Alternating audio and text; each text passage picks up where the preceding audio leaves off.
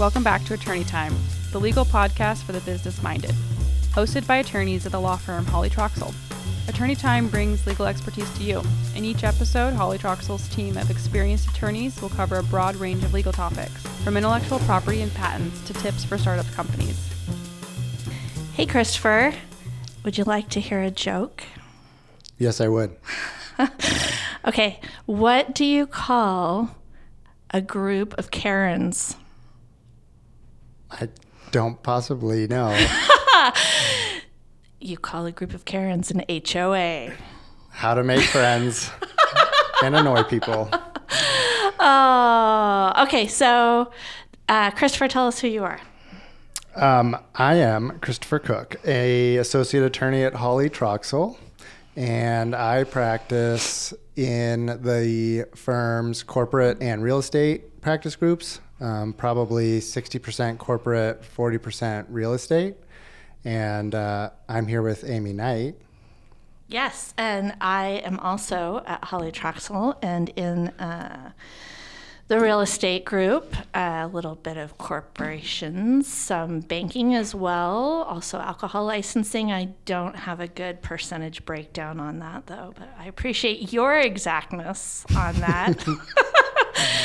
but uh, I think we have come together today to talk about talk about a group of Karens, AKA HOAs. HOAs. Dun dun dun. Well, I think we, in our practice, we get a lot of questions from homeowners. We do a lot of work with developers. We also do quite a bit of work for actual HOAs themselves. Yes. And so I think the goal here uh, today of this podcast is to not necessarily pick any one side of the coin there, but give some general overview of of HOAs and some common questions, I think, and hopefully some examples that come up uh, in connection with HOAs uh, in Idaho.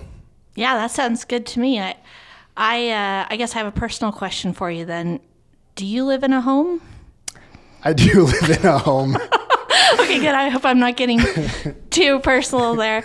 Are you are you in a homeowners association? So I I do own a home. Um, In association with your wife, I realize, but Yes. I mean like outside of that association. that's right. So we live in a subdivision that um, does have an HOA, and well, we became part of that HOA when we bought our house, okay. and I think our HOAs maybe are a little bit different. So some, well, usually HOAs there's different structures, and um, are you part of an HOA? I, I am part of an HOA because I also live in a home in association with my husband, not your wife. That's right. But I am also in an HOA and I do also live in a subdivision. It's a different subdivision than you live in. And um, yeah, I have had people ask me questions about our my own HOA because they're my neighbors or my friends, and um, I also sometimes run into other folks. Like my aunt recently asked me a question about her HOA, but I guess probably people start off with realizing that they're in an HOA because probably they get a bill. I just got a bill. It's January. I just got a bill for assessments. Um, and I, I always forget that that's coming, and then it comes, and I'm like, what am I paying for, and why did I get this? Right, and uh, my HOA actually, I don't get bills from my HOA, so we'll, we'll get into those differences. But I think a, a question we we commonly get, um, and maybe gets overlooked, is what exactly is an HOA? Right, right. Yeah, I think that that is that's always at the base of of that becoming aware that it exists. You get the assessment or the letter about you leaving your trash cans out or something and you want to go, what is this thing? So what is what is this this thing other than a group of Karens that we call an HOA, Christopher? So HOA stands for Homeowners Association, and generally the purpose is to own and maintain certain real property um, within the subdivision, and oftentimes in connection with the owning and maintaining of common area, um, there's going to be assessments and costs and fees associated with that that are payable to from the members of that association, which are the homeowners themselves. Um, payable to the association that the association will use to repair and maintain that common area. And common area um, is what? It is generally eh, pieces of land that are for the benefit and use of everyone within the subdivision. So, I don't know, maybe you have some examples of common area that you could give us? Sure. I mean, I guess I'm thinking common area in a subdivision probably exists because the developer, so I'm assuming uh, in sort of a generic way, what happens is there's a big piece of land and it's a farm or something, and a developer comes along and is like, I'm going to I'm going to build a neighborhood here. And so he, whoops, sorry about that. He, uh, developer comes along and says, I'm going to build a neighborhood here. And he buys the farm and he wants to put in a bunch of streets and he wants to put in a bunch of lots. And on each lot, there's going to be a house. But he probably needs to also um, leave some space open. So, like in my neighborhood, I know we have two or three areas that are like water retention type areas. They're not really parks, they're just sort of open and water gathers at the bottom and but we do have a park as well mm-hmm. um, and of course we have roads that snake through the subdivision um, but i would bet that those are probably city roads at this point but at least the pond areas that gather water, the water retention areas, and and the park. But if the roads were not public, they could be private and owned by the HOA. Oh, that's true. My aunt lives sort of out of town, and her whole HOA is just one street, and it's a private street, and they don't have anything other than the road. But I know that she has to pay her assessment so that they can come and maintain that road. So. Right. How about you in your neighborhood? Do you guys have? We do have common area. Um, we have a park as well, a private park that is maintained. Um, we also have landscaping, some areas of landscaping kind of in the gate, uh, I guess, the entrance to the subdivision. There's where the subdivision sign is. There's some island landscaping that mm. is maintained by the HOA, and all of that is cost money. Yeah. And for the benefit of all the members in that subdivision, and so that would fall generally under the purview of the HOA. And and I I actually now that we're talking about this, I'm remembering that I recently went to a baby shower that was in a clubhouse that was attached to a pool mm-hmm. that was in what sure looked like to be common area in a subdivision. So I'll bet you that was owned by the association and, and within their control too. So how would you know though, like if you first bought a house that there was common area and stuff like that in your subdivision? Well, so first of all, you become. I think we we discussed this too, but you're automatically part of that HOA. Even right? if I don't sign anything or do anything, I don't have to do anything to join. This is uh, a free trip for you. At first, you can get on. You just can't. You, what's the uh, Hotel California sign? Yeah. You can check in, but you can never leave. Never leave. So that's like the HOA. But yes, by by owning a piece of property, um, that is subject to a declaration and plat, which we'll talk about here a little bit later. Um, you become part of that HOA automatically, um, or at least you become a member um, by your ownership of that real property in the HOA. And so, I mean, probably when I bought my house, my realtor gave me a bunch of stuff, and I, I, I probably didn't read it as because you know I was busy and doing other stuff and living life and trying to buy a house. But I assume that all of this is like public record, and you can go get it, right? The some of it is um, the so HOAs, I guess, are corporations. Most commonly, they are formed as nonprofit corporations, um, and so just like any, you know, there's LLCs, there's corporations, there's nonprofit corporations. In your business world, that's very common, but you may not think that an HOA is an entity in and of itself, but it is, in fact, usually formally created by oftentimes the developer of the of the um, the subdivision as a nonprofit corporation and those nonprofit corporations are governed by certain documents, some of which are public record, including the Articles of Incorporation. That's the um, that's the initial document that is filed with the Secretary of State that creates the HOA or nonprofit corporation, and you know that's the uh, you know there's there's all the HOA names like I don't know what mine is. Mine's it could be Fair Acres Homeowners Association Inc., Inc. something like that. right. So when I see that, when I get a bill in the mail and it says Fair Acres Homeowners Association Inc., then I know, oh, this is my HOA. This is the name of the corporation, the nonprofit corporation that it exists under. Um, so, and usually it's called Fair Acres or whatever because your subdivision is called Fair Acres or whatever. And so when the developer showed up and he was looking at this big field and he was thinking he was going to turn it into a neighborhood, that's when he did this thing called platting, right? That's right.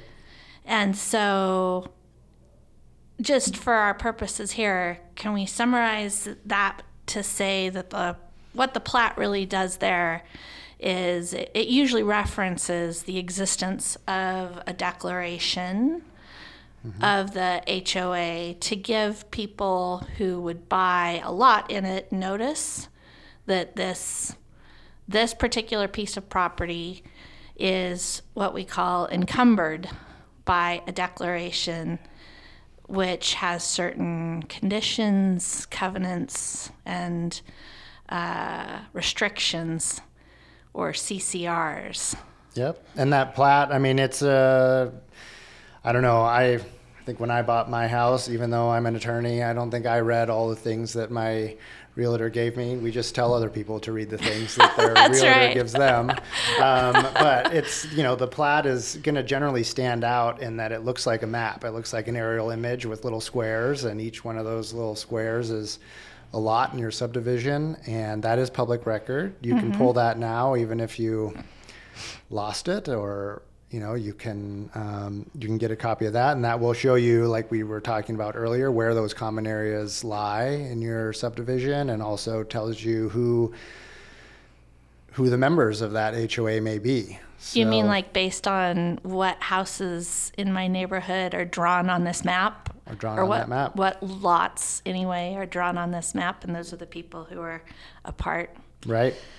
Okay, so if I want to know about my HOA, then I can find my plat, and I can do that in the public record, real property record, mm-hmm. and I can uh, look up the articles, which are on file, Idaho Secretary of State. Um, what else would I need to know? Or what other documents might I want to have if I was digging into what is up with this HOA? It's a good question. I think, you know, the the easiest to get, like you said, are um, the plat, the articles, assuming you know the name of the HOA, which you could take a few stabs at based on where you live and what you hear from your neighbors. Um, you would also want to see if you could get a copy of the bylaws and a copy of the CC&Rs. And so, why don't we cover what's Oh, okay. I don't know the difference between articles and bylaws. So, well, I think probably the difference between articles and bylaws are they're just for our purposes here, rules that govern how the association is going to work. Mm-hmm. But if I'm somebody and I want to know why do these people care how tall my fence is or whether or not I can tear all the grass out of my front yard. Mm-hmm. Probably what I'm really looking for are those CCRs, right? So the declaration of covenants, conditions, and restrictions, which people commonly call the CCRs. So that will contain all sorts of stuff about how the property in the whole subdivision works. Is that right?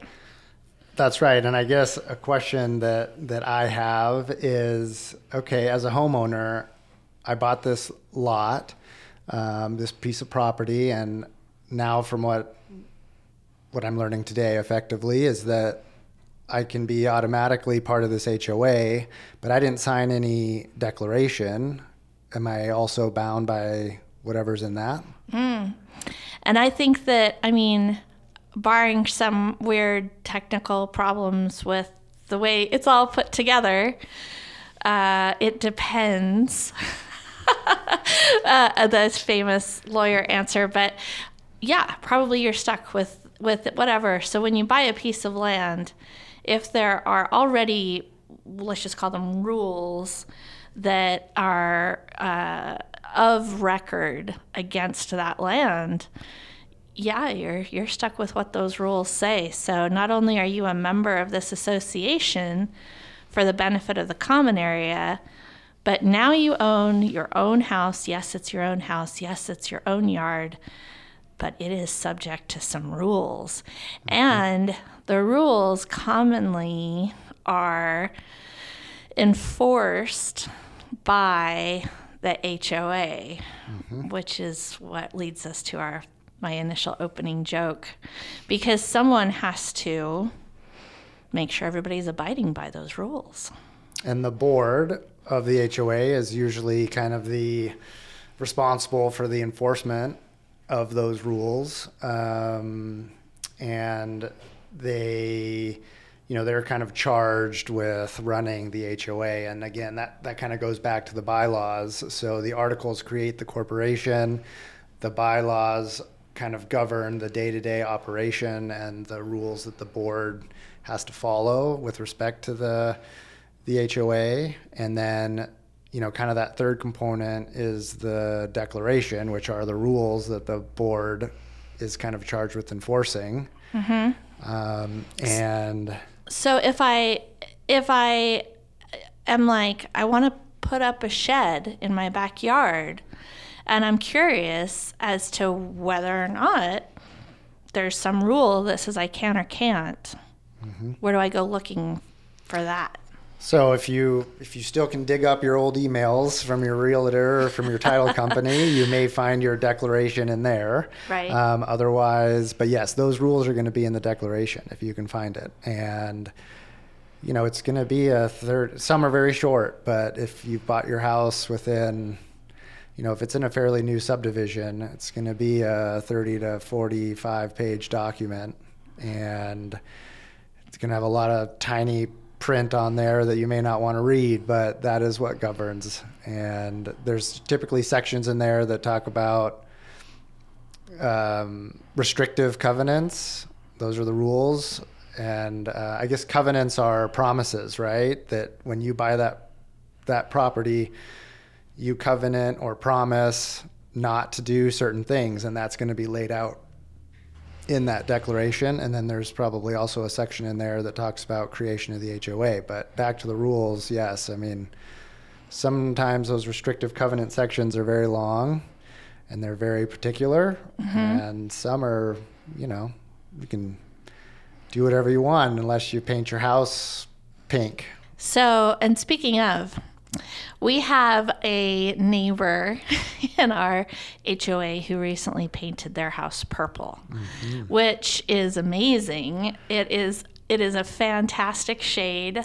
I I happen to be a huge fan of purple, but it is so purple that I actually stopped the car in the middle of the street and like laughed because it was and This is going to cause problems. Yes, yes, that's what I thought. Was I thought this person probably has not read our declaration, Yep.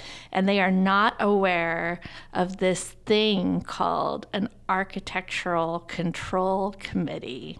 Sounds very But they're but they're about to.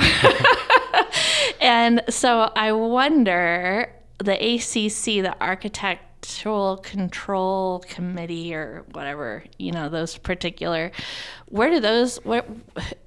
It just feels sometimes like the HOA has like all of this power, and like they can show up and and tell people they can't paint their house this beautiful violet purple. What what is the deal with that? Where did Very that oppressive. where did the ACC come from? What's going on? Well, um, it's a good question. I think they well, it's it's created as a product of the declaration itself. It's going to say that you know the association has the either power or ability to create this kind of committee, and they it's called the Architectural Control Committee, and they're charged with generally you know, dealing with this one particular component of the CC&Rs, which are like the architectural standards for the community, and they may enforce, you know, how tall, how many stories you can have, what landscaping needs to look like. Whether or not your house can be lilac. I think it might have been a lilac. Ooh, Actually. that's nice. Sounds nice. It was real- calming. no, it was very pretty. It was, but I was like, this is not going to stand, man. No.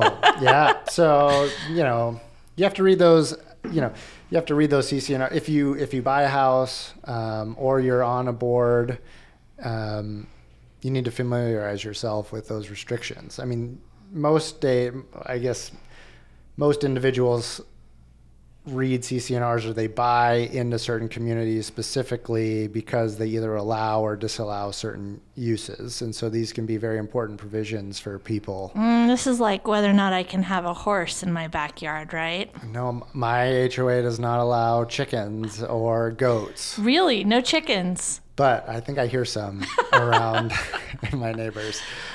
But um, the, you know, some hot topics are like trailers, Oh, um, short-term rentals these days. We get a lot of questions, broken down cars. right? And colors of your house, really. Yes. Okay, so I know that I forget that my HOA exists, um, except for like three or four times a year. And when I'm aware of that, usually it's January because I got my assessment that says that I have to pay these people some money. Then I remember again around Easter because they hold an Easter egg hunt in the park and a sign goes up. Then they uh, put up a sign sometime in the middle of summer announcing that it is the yard sale weekend. These sound very familiar. Yes. And so sometimes I also get this thing in the mail that says, please be on the board. Please, please, please come to the meeting. Please participate in this HOA. And uh, so if I'm new to the neighborhood and I I want to have some control over these rules and this architectural control committee and whether or not we have an Easter egg hunt. How do I know that or what do I do? if you want to be a you know an active member of your community you can i'm sure they will be happy to let you serve on the board of your hoa but so as a corporation going back to what is an hoa it's a corporation with a board of directors and it is governed by certain rules as to how you can become a director on Can I that like hoa make a living doing that? Are they gonna like pay me f- to be on the board of directors? No Ma- one can pay anybody enough to be uh, on the board of directors of their HOA.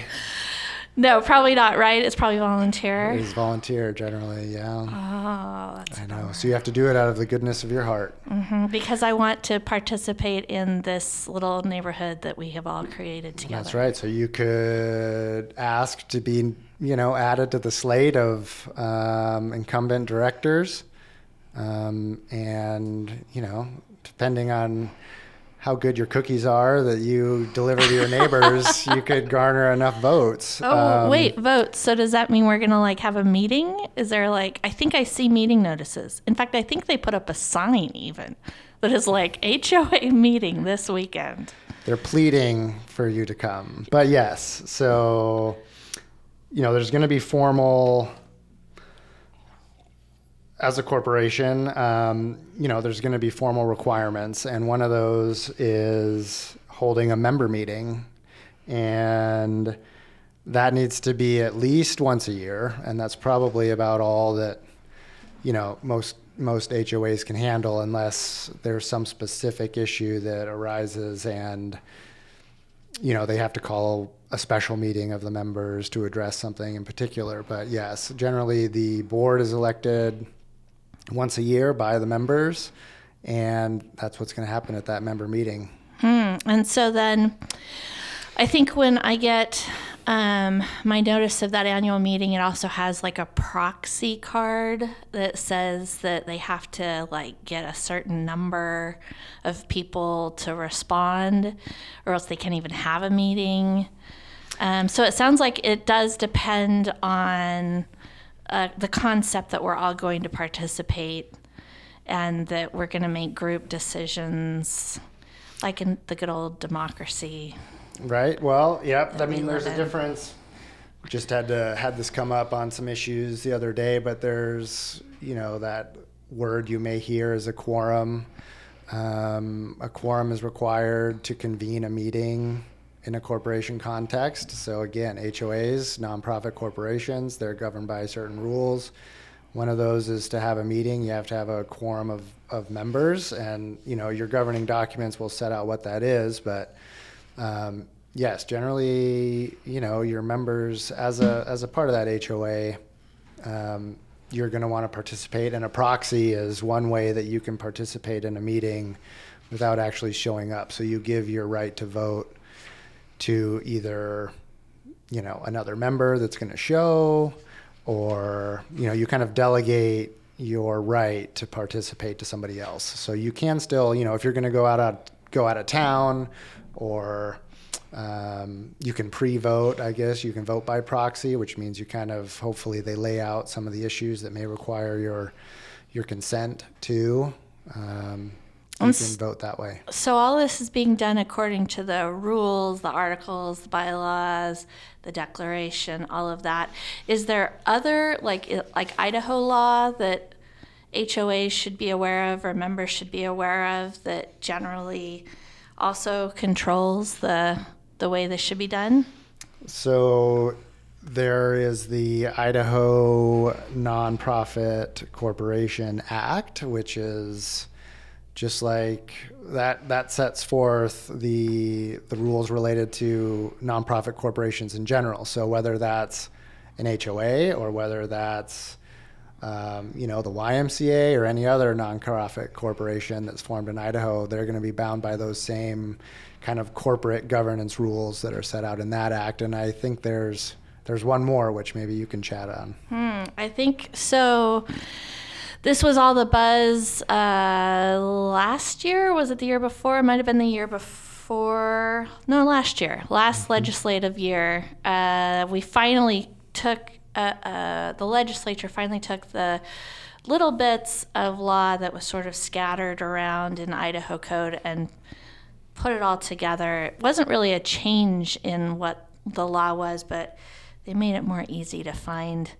So it's called the Homeowners Association Act, and it became effective last July. And uh, it is uh, also specific to some of the powers, I think, that um, HOA uh, boards can exercise because we are in a state where we highly value uh, property rights and uh, you know have sort of a libertarianism bent toward you know letting folks do what they want to do with their land and so the legislature has been kind of specific about some of the things that an HOA can't do. That's right. and I suppose you know if if you start getting in, so I guess to recap, um, you know, you've bought a house now. Right. You are, you've done your due diligence as a homeowner, and you want to find out, you know, what obligations you have as being part of this new community. So you're going to pull your what? You're going to look to see if you have an HOA. Right. So, and then if if the word on the street is that you do, you're going to maybe look for some articles and some bylaws. You're definitely going to want to find your declaration of CC&Rs. You're going to read that and you're going to try to be a good neighbor and participate uh, when you can in the governance of, of the community association to which you belong. Right, and I mean it's it's a combination of you know, kind of the the scope of rights, responsibilities. I mean, you really do have to look at all these documents as a whole. And part of our job, I think, as attorneys, and when we get questions, our first question or our first job is going to say, okay, well, what do your CC&R say? Or let's read the articles, bylaws, and CC&Rs together because you have to read them all together to get a good understanding of how your specific HOA is to function. Yeah. Um, Sounds thrilling. but in addition to that, you've got to look at these two statutes, right? Yeah. And so I think if, you know, I think the, um, none of these HOAs, you know, were employed because things don't necessarily always run according to plan and there's Oh. always issues. Sure. Now, I always say nobody ever comes to a real estate attorney to just check in and see how things are going. It's always when something goes awry. So, Right, but maybe that's maybe that's episode two. right. If anybody ever had any questions about just the basics of HOAs, though, they'd be always welcome to contact us or another attorney. Yep. If you, um, you know, and again, I think we we do a lot of work for, and again, all these documents can be changed too. So typically, that's where we get involved. Is if you decide you do want to be able to paint your house purple, Lilac. yeah, um, very calming, soothing color that you really love and know all your neighbors will love. Um, you know, you can amend these documents, but there's some specific rules that relate to that. And, um, or if you're developing a property and you want to make sure that you either form the HOA correctly, um, draft the CC&Rs tightly enough to make sure nobody can paint their house purple, lilac. Right. It's so soothing. Yeah, that uh, you know that's what that's what we do a lot. Yeah. and Well, we would welcome any calls on that. And uh, I think we'll try to do an episode two on some things that you ought to know if you're trying to run an HOA or set one up. if you end up on the board, yeah, that'll be episode two. All right. Well, Thanks for talking to me today, Christopher. thank you, Amy. Thanks for talking to me.